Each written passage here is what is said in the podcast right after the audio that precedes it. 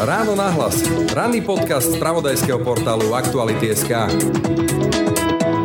Ja v žiadnom prípade nesúhlasím s tým, že dnešná mládež je skazená. Je to len o tom, v akom prostredí tie detská vyrastajú, v akom prostredí a s kým sa stretávajú a aké vzorce správania si odnašajú, či už od tých ľudí, s ktorými žijú, alebo od rodičov. A tam je najväčší problém. To znamená, že... Sú našimi zrkadlami. Sú našimi zrkadlami, ja nechcem ako keby hodnotiť, každý rodič podľa mňa robí najlepšie, jak vie. Otázka je, či je to pre to dieťa to najlepšie. Sebaláska a nejakým spôsobom u tých mladých ľudí taká istota v samého seba. To je to, čo im teraz chýba. Mnohým. Hovorí herečka Katarína Baranová. Poznáme ju ako herečku, je však aj šéfka Ludusu, kde sa trpezlivo a obetavo venuje mladým kreatívnym nádejam. No a môžeme ju stretnúť aj ako clown doktorku, ktorá neraz stojí pri posteliach detí bojujúcich s tými najvážnejšími a smrteľnými ochoreniami. Ako náhle máme my na sebe ten klaunský nos, tak je to aj pre nás taký štít, je to aj pre nás taká maska k tomu, aby sme tie veci možno nebrali tak veľmi osobne. Je čas Vianoc, čas, v ktorom dávame i dostávame, čas, v ktorom zdieľame to najlepšie, čo v nás je, alebo čo by sme aspoň chceli, aby v nás bolo. Aj o tom je ambícia iniciatívy Vianočný zázrak Martiny Kasemovej. Napríklad v rámci tohto ročníka máme medzi prianiami vášnivých zberateľov lietadielok, ktorí si prijali nejaké modely, alebo pána, ktorý je veľkým fanúšikom Škodoviek a želal si čokoľvek s e, symbolikou Škodovky, môže byť aj kľúčenka. Počúvate Ráno na hlas. Pekný deň a pokoj v duši praje. Braň Robšinský. Počúvate podcast Ráno na hlas.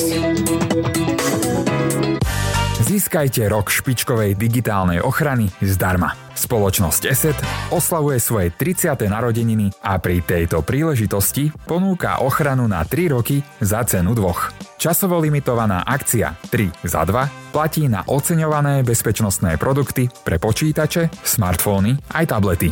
Pridajte sa aj vy k 120 miliónom spokojných zákazníkov po celom svete. Viac informácií nájdete na www.eset.sk. Poznám ju ako herečku, je aj šéfkou Ludusu, kde sa venuje mladým nádejam hereckým, ale aj známa aj ako primárka Rita. Herečka Katarína Baranová, dobrý deň. Dobrý deň, prajem.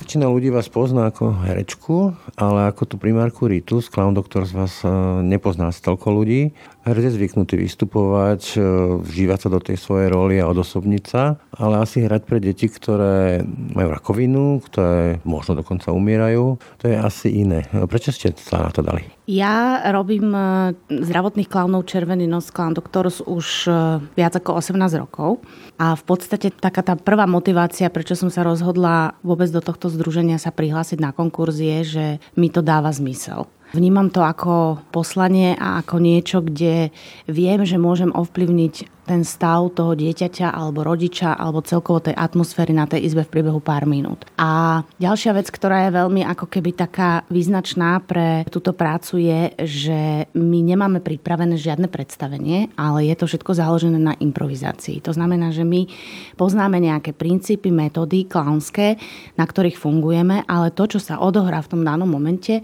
je naozaj ako keby... Dnešné. Áno, a tu a teraz. A je to neopakovateľné, lebo na ďalšej izbe sa odohrá zase niečo úplne iné. A vždy potrebujeme ako keby narýchlo oskenovať tú izbu, vyhodnotiť, čo je správne, čo nie je správne, akým spôsobom pôjdeme, akú misiu urobíme na tých pár minút, ako budeme kooperovať s kolegom. A toto všetko sa tak spojí nejako dokopy a z toho v podstate vznikne tá klauniáda. Niekedy sa podarí, že naozaj tie deti a tí rodičia sa úplne že držia za brucha, niekedy je to také jemnejšie, niekedy sa nám to aj nepodarí. Je to prírodzené, pretože je to živý organizmus, ktorý funguje, ale robíme vždy najlepšie, čo vieme v tom danom momente.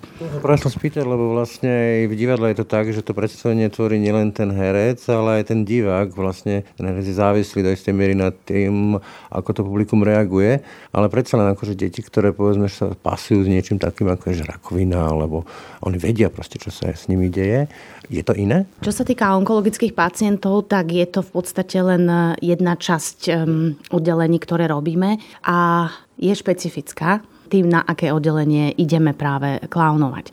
Ja by som to možno tak zjednodušene povedala, že ako náhle máme my na sebe ten klaunský nos, tak je to aj pre nás taký štít, je to aj pre nás taká maska k tomu, aby sme tie veci možno nebrali tak veľmi osobne, aby sme sa až tak neasociovali do tej situácie, do toho stavu a neprešlo to až tak úplne k nám, pretože kebyže tam idem v civile, tak by som tú situáciu vnímala úplne inak, ako keď som tam v kostýme so svojím charakterom a s tým klaunským nosom. V tej chvíli zabúdam na tú moju osobu a tú moju identitu Kataríny Baranovej a som ten klaun a ten klaun môže reagovať inak, môže sa správať inak. Neznamená, že nemá súcit a empatiu, ale nepripúšťa si tie veci a... Darí sa to, lebo ja mám tiež mikrofón a to šilo tiež ako istú, istý filter a som novinár, ale nevždy sa to dá, niekedy človeka tá situácia pohltí. Ak sa takáto situácia stane, netvrdím, že sa nestane, tak e, čo pomáha mne, neviem ako to robia kolegovia, mne pomáha sa v tej chvíli ako keby trošku disociovať. To znamená, že ako keby si odstúpim pár krokov,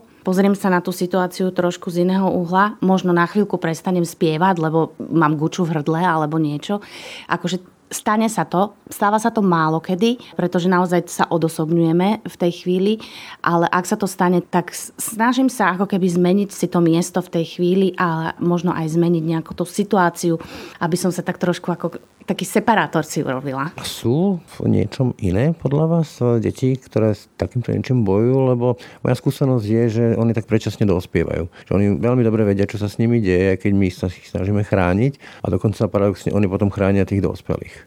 Asi taký najväčší rozdiel vnímam v tom tínedžerskom veku u onkologických pacientov, pretože sú oveľa pokojnejší. Majú oveľa takú pokojnejšiu energiu a dá sa s nimi rozprávať trošku inak ako úplne so zdravým tínedžerom na ulici alebo my u nás v škole máme veľké množstvo tínedžerov, takže poznám tu ich takú divokosť. Tu oni v tej chvíli nemajú a sú naozaj takí rozvážni. Takže to, čo ste povedali, že ako keby skôr dospievajú áno, vnímam to možno cez tú energiu, ktorú tí tínedžeri majú. U tých menších detí to nie je až taký rozdiel. Lebo sú deti. Tie sú deti, tie sú hráve, tie si v tej chvíli asi ani neuvedomujú, čo sa deje, ale ten tínedžer už to, už to ako keby samozrejme vníma. A, Vie, čo je smrť. A určite sa o tom aj s rodičmi rozpráva, s doktormi, takže určite rozmýšľa iným spôsobom na tom, ako, ako malé dieťa. Čo vám to dáva, čo vám to berie? Lebo napríklad ja som si uvedomil, že keď som sa venoval takýmto témam, tak ono to častokrát na mne potom príde v situáciách, keď sa necítim dobre alebo moje deti šomuru, tak poviem, ale nemáme rakovinu. Je to fajn. Ja to neprirovnávam u nás doma ale som vďačná za to, že nemusíme riešiť e, takéto zdravotné problémy a že môžeme fungovať tak, ako fungujeme, pretože je to nepredstaviteľné. Podľa mňa si to nikto nevie predstaviť, kým do tej situácie nepríde. Takže áno, ono sa často ako keby používa, že veď zdiec, čo máš na tanieri, veď iné deti nemajú jesť, áno, alebo podobne. Ale keď toto poviete dieťaťu, ono si nevie predstaviť, ako funguje dieťa v Ugande, ako funguje dieťa v Afrike. Ono, ono ono vie len tú svoju situáciu. To znamená, že prirovnávať, ja to vnímam tak, že keby to mám prirovnávať mojim deťom, že ale veď nemáme rakovinu, tak mne to príde také tvrdé dosť. Ja by som to asi tak úplne nerobila, skôr som vďačná za to, že sme zdraví a že je všetko v pohode a verím, že to tak ostane. Doplním, že moje deti majú skúsenosť kvôli tomu, že ich mama sa tomu venuje pracovne, takže vedia, o čom hovoríme. Ste ale aj šéfka Ludusu, ja mám len také paradoxné spomienky, lebo ja ešte v tak som bol platonicky zamilovaný do jedného dievčaťa, ktoré chodilo práve do Ludusu. Mm. Neviem, ako by to dopadlo, lebo nikdy som nemal odvahu ju osloviť. Aké sú tie dnešné deti, ktoré sa hlásia do Ludusu? Sú niečom špecifické? Lebo vieme, že, povedzme, že tá pandémia dosť výrazne tie deti rozhádzala a zanechala dosť veľké jazvy na nich. My v našej e, divadelnej škole Ludus máme vyše 350 detí a v podstate rozvíjame u nich tú kreativitu cez divadelné prostriedky. A ja vnímam, že to, že sa môžu chodiť a že majú nejaké, nejaké zázemie, že majú nejakých priateľov, s ktorými sú na rovnakej vlnovej dĺžke, im veľmi pomáha, hlavne v tejto dobe. Pretože to, o čo sa snažíme, treba my tu u nás v Luduse je, aby sa tie decka cítili slobodne, aby tu cítili dôveru voči sebe, ale aj voči tomu pedagógovi, ktorý ich učí a robili niečo zmysluplné, tvorivé a kreatívne. To znamená, že majú aspoň pár hodín v týždni tú možnosť si uniknúť do toho sveta tej hry a byť sami sebou a nikto ich nehodnotí a nesúdi. Takže myslím si, že to je to, čo to tým deckám dáva. Aj keď oni to možno nevedia ešte v tom veku pomenovať, čo to je. Oni až neskôr, keď sa vždy stretnem s nejakým dospelákom, tak povie, že tam som sa cítil tak slobodne, tam to bolo také hravé a bola tam taká radosť a človek to vie vyhodnotiť až potom neskoršom veku. Som naznačil, tak ako pandémia mala tie stopy na deťoch, alebo zanechala stopy na deťoch. Vnímate to podobne? Je tam nejaký posun? Povedzme, že sú teraz akoby hladnejšie, potom bol naopak ich to nejak zbrzdilo? My našťastie máme možnosť vyberať naozaj decka, ktoré majú ten tvorivý potenciál, pretože sa nám hlási dosť veľa detí. A keď sa tu už tie deti stretnú, tak e, majú ten spoločný cieľ a majú tú spoločnú chuť tvoriť. Vnímam však rozdiel za posledné dva roky v témach, o akých sa decka rozprávajú a mnohé z nich prechádzajú aj takými horšími psychickými stavmi. A... Zvážnili? No, alebo ich tá pandémia, neviem, či všetko prisudzovať pandémii, to zase nie som na to ako keby odborník, ale vnímam, že hlavne v tom tínedžerskom veku sa oveľa viacej stretávame s takými psychickými problémami tých mladých ľudí povedal, že svet sa stáva taký tekutejší, že taký neistý, napríklad môj syn to berie tak, že strašne tekutý, taký neistý svet, čo ešte bude, čo príde, ako ich tak trošku rozhodilo toto. A do toho úzkosti a depresie. Hovoríte, že veľký záujem, že si môžete vyberať. V tej dnešnej dobe, kde deti sa uchyľujú k tým tabletom, smartfónom a tak ďalej, ešte stále je dosť detí, ktorým to nestačí a chcú byť face to face nejakému publiku a kolegom? Chvala Bohu, že to tak je. Že nie všetky mladé stvorenia nejakým spôsobom e, chcú byť iba za Netflixom alebo pri televízii alebo pri počítači a že chcú tráviť ten čas e, s inými ľuďmi, rozprávať sa, vyjadrovať svoj názor, hrať sa a byť súčasťou niečoho väčšieho. Chvala Bohu a dúfam, že to tak aj dlho ostane, pretože podľa mňa bez toho človek nežije naplno. To už je, myslím, od e, Sokrata, že skazená mládež a aj dnes to počúvame, že tí mladí dneska nevedia. S tým sa asi nestotožníte. Ja si osobne myslím, lebo ja v podstate som aj spoluzakladateľkou takého tínedžerského tábora osobnostného rozvoja. Mám na to a veľmi úzko a celý rok spolupracujem s mladými ľuďmi a s tínedžermi. A ja v žiadnom prípade nesúhlasím s tým, že dnešná mládež je skazená. Je to len o tom, v akom prostredí tie detská vyrastajú, v akom prostredí a s kým sa stretávajú a aké vzorce správania si odnašajú, či už od tých ľudí, s ktorými žijú, alebo od rodičov. A tam je najväčší problém. To znamená, že... Sú našimi zrkadlami. Sú našimi zrkadlami. Ja nechcem ako keby hodnotiť... Každý rodič podľa mňa robí najlepšie, jak vie. Otázka je, či je to pre to dieťa to najlepšie. A tam vnímam ako keby veci, s ktorými sa tie sebaláska a nejakým spôsobom u tých mladých ľudí taká istota v samého seba. To je to, čo im teraz chýba. Mnohým. Nie všetkým, ale mnohým. Je to o tom, že sa im málo venujeme? Teraz nemyslím materiálne, ale skôr to pozornosť. Je to jedna z možností, áno. áno. Čo sa týka podmienok, eh, viem, že tá slovenská kultúra nežije si práve ako, že na rúžach nemá ustlané. Ako je to u vás? Čo sa týka našej školy Ludus, tak za tých 52 rokov existencie sme si tie podmienky pomalinky vytvorili, takže máme aj také malé divadelné štúdio a to, čo my môžeme tým deťom dať, je to, aby aby mohli raz za čas e, vystupovať, aby mohli dať zo seba to, čo chcú dať von pred rodičmi a pred kamarátmi. Čo sa týka toho profesného svetu, tak na ten my ako keby úplne v škole dosah nemáme, ale ja si myslím, že keď už z tých detí vyrastú vôbec e, kreatívne bytosti ako také s názorom a s nejakým postojom schopné spolupracovať s inými ľuďmi, tak dostanú veľmi dobrý základ byť úspešné v akejkoľvek oblasti. Ja mám 13-ročnú dceru, takú pomerne veľmi introvertnú, hamblivú a už dva roky vám, že také nejaké divadlo práve alebo nejaký dramatický súbor by jej veľmi prospel k takej práve, že sebaláske a k asertivite. Čo by ste aj vedeli ponúknuť, alebo ako by ste vedeli presvedčiť, že áno, stojí to za to?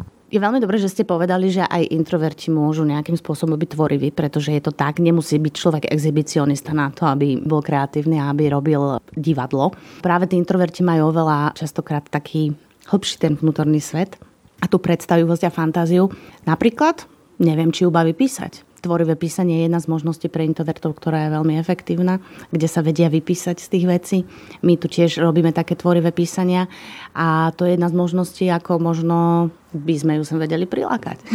Nie je to len o tých doskách? Nie je to len o tých doskách, pretože tá kreativita má veľa podôb. Deti vedia veľa dať, ale zároveň ako to berie neuveriteľne veľa energie. Čo to dáva vám robiť s deťmi, mladými ľuďmi? Mne vzdelávanie iných ľudí energiu dáva ja v tom vidím zmysel, takže ja som sa na to nikdy nepozerala ako na niečo, čo mi energiu berie. Keď som unavená, áno, je to na takej tej fyzickej. Tak som to myslel, že proste boli čoká hlava. Áno, ako niekedy hej, niekedy hej, ale vždy tých plusov je oveľa viacej, pretože najväčšie zadozučnenie pre pedagoga a učiteľa je podľa mňa v tom, keď sa nejaký čas, ja neviem, dajme tomu rok, dva, venujete nejakým žiakom, nejakým študentom a máte pocit, že nikam to nesmeruje, že to robíte úplne zbytočne. A príde zrazu jeden deň, kedy tie veci, ktoré ste s nimi robili, oni zrazu vedia úplne, že myhnutím oka implementovať, vedia zrazu pochopiť, čo ste im hovorili, ako keby zrazu z jedného na druhý deň dozreli. Častokrát to je vidno po prázdninách letných, keď prídu, od tie dva mesiace neskôr. A vtedy si poviete, že má to zmysel, to, že som dva roky im niečo hovorila, oni to zrazu vedia, zrazu tomu rozumejú, zrazu to vyzerá úplne inak, zrazu chápu. Takže ono to má zmysel. Ale tak ako výchova, tak aj toto je vytrvalá. Je to za deň. Presne, taká tá postupná, kontinuálna práca. Ak sa ešte môžem opýtať na tie predstavenia, to sú vlastné, vlastná tvorba, alebo nejaké adaptácie, alebo ako to vyzerá? Podľa veku my napríklad máme u nás v škole, že od 8 rokov do 18 rokov chodia. A tým, že máme aj tvorbe písanie, tak sa snažíme aj napríklad, akože, že sa napíše nejaká vec a potom chceme, aby ju, aby ju hrali niektoré ročníky, niektoré ročníky si robia autorskú vec, niektoré si robia dramatizáciu, takže vždycky je to na tej dohode toho pedagóga s tým, s tým ročníkom a na tom, čo by chceli, či chcú ísť do nejakého priamého textu, alebo chcú si to sami celé vymyslieť, takže tiež tých podvob je veľmi veľa. A teraz... Nenechávate sa zväzovať pracovať nejako šablonami a formami, ale veľa improvizujete aj v tých formách a podobách. Veľa improvizujeme. Teraz napríklad nám prebiehajú akorát také divadelné improvizačné betle, kde učíme naozaj deti od mladého veku byť schopné generovať rýchlo nápady, byť flexibilný, improvizovať, vedieť pohotovo reagovať, čože je ako, ono to vyzerá veľmi jednoducho, keď sa na to človek pozerá, ale za tým je toľko úsilia, aby, ten, uh-huh, aby vás ten nápad napadol v tom danom momente, keď ste ešte pod stresom a niekto sa na vás pozerá. Takže myslím si, že vedieť improvizovať je v dnešnej dobe nevyhnutné. A teraz sme najnovšie aj pre dospelých ľudí začali otvárať kurzy herecké a presne, že chceme, aby tá radosť eh, z tej tvorby ako takej sa posunula aj u dospelých ľudí, že po práci sa môžu prísť odreagovať a robiť možno niečo, po čom celý život túžili, alebo si niečo nové vyskúšať. Čiže aj dospelí sa môžu ako povedať že vyšantiť, keď sú pod nejakým stresom, tak to je taký unik? Presne tak, je to, je to tak, jak deti chodia na krúžok, tak aj dospelí si môže večer, večer prísť ako keby na, na dve hodinky raz do týždňa na takýto kurz e, do Ludus Academy. Hej, hej. Ešte na záver, dospelí majú takú tendenciu, že porovnávať akože my ako deti alebo naša generácia, dnešná generácia. Sú dnešné deti, keby ste sa porovnali vy s nimi akože v iné a áno v čom? Tak ja mám doma dve tínedžerky. Správanie nie sú iné. Majú takisto tie hormonálne zmeny, ktoré my sme prechádzali aj my ako tínedžeri. Takže... Aj výhovorky používajú také ako my. Ja myslím si, že nikto iných ešte nevynašiel. Úplne, je to úplne presné cez kopirák.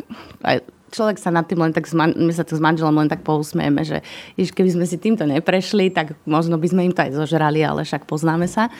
A ja si myslím, že nie je to iné. Je iné, teda deti nie sú iné, len to prostredie a tá doba je trošku iná. Lenže to je tiež podľa mňa o tom, ja to vnímam tak, že keď dospelý človek, my sme vyrad, dám to napríklad prirovnanie k automobilom a k autobusom. Keď, keď som ja bola malá, tak nebolo toľko veľa aut, nebola taká veľká premávka, ale rodičia sa o nás nebáli. Hej.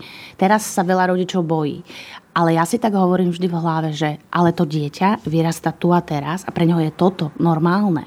My to porovnávame s minulosťou. To znamená, že to dieťa nevníma, že by to malo byť až tak nebezpečné, pokiaľ mu to my nepovieme, že to je nebezpečné. Takže ja si myslím, že naozaj, že veľmi veľa vecí ide od nás, dospelých a tie deti potom vnímajú tie veci tak, čo im v podstate ponúkneme my, aby ich vnímali. Keď to bolo umelecký, tak obsah sa nemení, iba formy sa menia. Mm-hmm. Je to tak. Katina Baranov, ďakujem za rozhovor. Ďakujem aj ja. Počúvate podcast Ráno na hlas.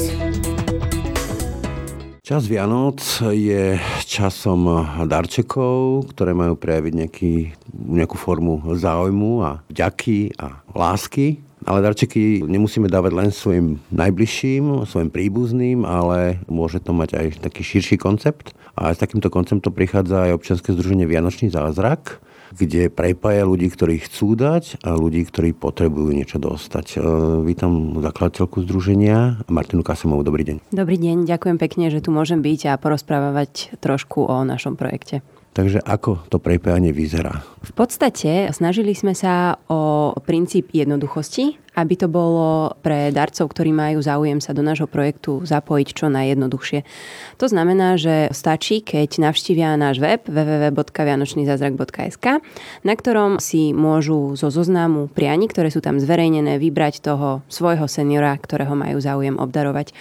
Môžu si vlastne vybrať buď podľa darčeka, ktorý sa im najviac pozdáva, alebo pokiaľ naozaj majú záujem možno aj o takú trošku osobnejšiu rovinu, tak si môžu prečiť prečítať krátke popisky k jednotlivým seniorom, ktoré sú akousi formou predstavenia a vybrať si v podstate na základe nejakého súznenia alebo sympatí. A tie darčeky, to si vyberajú samotní tí seniory, že nejakú svoju predstavu, nejakú zážitku alebo nejaké veci, ktorú potrebujú? Áno, presne ako hovoríte. To znamená, že darčeky môžu byť viacerých typov, či už sú to hmotné dary alebo potom také abstraktné zážitkové. Sú tam teda e, priania z oboch týchto kategórií. No a v rámci tých uh, hmotných darov je to naozaj veľmi pestré. To znamená, že... Tie tradičné papuče? Najdu sa tam aj tie. Dokonca sú veľmi častým a obľúbeným prianím, ale samozrejme je tam toho viac.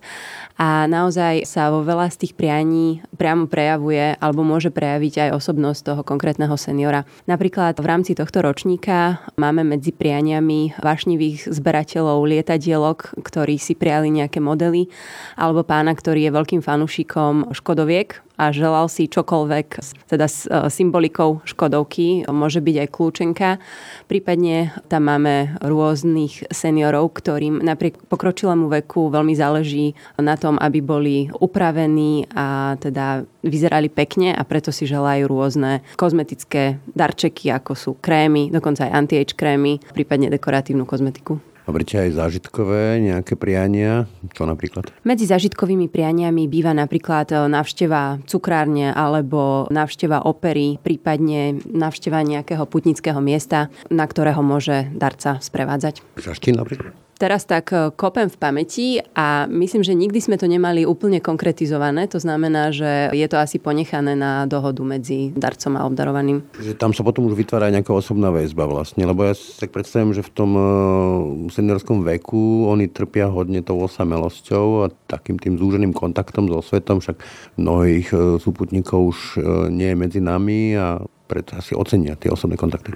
Určite a to je v zásade niečo, čo sa snažíme komunikovať aj darcom. Je pre nás veľmi dôležité, aby pokiaľ preskočí e, medzi obdarovaným a darcom nejaká iskra, aby teda ten vzťah pretrval aj nad rámec Vianoc. A v zásade za naše fungovanie 6-ročné už sme boli svedkami toho, že sa práve viaceré takéto priateľstva vytvorili a pretrvali aj na ten vianočný čas. Čiže to prekročilo aj tie hranice Vianoc. Presne tak. A je aj vašim zámerom, aby povedzme to nebol iba Vianočný zázrak, lebo to je deň v roku alebo pár dní v roku, ale rok má 365 dní a to 8 trvá. Áno, na teraz sa v zásade zameriavame na plnenie týchto vianočných prianí, pretože cítime, že stále aj v rámci tejto limitovanej roviny je čo robiť, nakoľko v prianiach sa častokrát vyskytujú aj naozaj také nevyhnutné existenčné veci pre seniorov, napríklad zdravotné pomôcky, rôzne polohovacie pomôcky a tak ďalej. Čiže akoby cítime, že stále napriek tomu, že fungujeme iba v rámci Vianoc, že sa nám darí byť adresnými. No a samozrejme, čo sa týka nejakej perspektívy do budúcnosti, tak tam by sme určite veľmi radi rozšírili pôsobenie eh, Vianočného zázraku aj práve nad rámec Vianoc a máme rozpracovaných niekoľko konceptov a uvidíme, ktorou cestou sa vlastne vydáme, ale určite by sme týmto smerom chceli ísť. Čo vás prekvapilo, alebo bol nejaký dar, alebo zážitok, ktorý vás prekvapil? Vždy ma asi najviac prekvapia tie paradoxne také najobyčajnejšie a najjednoduchšie veci, keď si niekto praje balíček cukríkov alebo už tie zmienené papuče pretože je to pre mňa akýsi taký vhľad do toho, že naozaj niektorí seniori si bohužiaľ nemôžu dovoliť ani naozaj také základné, základné veci a nie je to teda úplne príjemné prekvapenie, ale je to naozaj taký, povedala by som, moment uvedomenia si. Veľa mama ja. Ako veľa máme my v úvodzovkách bežní ľudia. O akých číslach hovoríme, keď hovoríme o tých darcoch obdarovaných? Za tých 6 rokov sa nám podarilo obdarovať zatiaľ 11 tisíc seniorov a do tohto čísla nerátam aktuálny ročník, v rámci ktorého máme prihlásených viac ako 8 tisíc seniorov. Čiže ak to zaokrúhlim pomaličky, sa budeme blížiť k číslu 20 tisíc. Tí seniory, tí pochádzajú odkiaľ, alebo teda z akých databáz čerpáte, alebo akým spôsobom sa nahlásia? My sa snažíme o to, aby náš projekt bol čo najviac celoplošný. To znamená, že v čase, keď spúšťame organizačné administratívne práce, tak e, oslovujeme alebo snažíme sa osloviť všetky zariadenia seniorov na Slovensku. To znamená, že naozaj, bohužiaľ, my už nevieme zabezpečiť, že budú na našu výzvu reagovať a že sa skutočne zapoja ale tým, že práve tú ponuku dávame všetkým, tak máme naozaj zapojené zariadenia z celého Slovenska od Bratislavy po Levoču, z juhu na sever, takže naozaj mám pocit, že tak teritoriálne to máme pokryté veľmi dobre. A čo sa týka tých darcov, tak to je cez ten web, predpokladám väčšina, alebo druhá väčšina. Áno, presne tak. V zásade asi 99% darcov práve Vianočný zázrak zrealizuje prostredníctvom nášho webu a máme taktiež pár korporátnych záujemcov, ktorým samozrejme vieme výsť v ústretí a dodať im prípadne zoznamy prianí v prípade, že by sa chceli takto plošnejšie zapojiť. Máte už aj nejakých stabilných, takých, že už každý rok? Áno, dokonca práve ako sme aj hovorili o tých priateľstvách, ktoré vznikajú, tak viacerí darcovia si každoročne vyberajú tých istých seniorov, čiže vždy ich vyhľadávajú v tom zozname a veľakrát sa nám stane, že keď ho nenajdu, tak píšu poplašné e-maily, že, že čo sa stalo, kde je, prečo tam nie je. Zmizol senior. Áno, presne, tak väčšinou e, je vo veci to, že už teda niekto daného darcu predbehol, ale potom samozrejme sú tam aj, aj iné okolnosti, prečo ten senior tam nemusí byť. Toľko Martina Kasimová, ďakujem za rozhovor. Ďakujem vám veľmi pekne. Počúvate podcast Ráno na hlas. Tak a to už je z dnešného rána na hlas skutočne všetko. Pekný deň a pokoj v duši praje. Braň Robšinský. Všetky podcasty z pravodajského portálu Aktuality.sk nájdete na Spotify a v ďalších podcastových aplikáciách.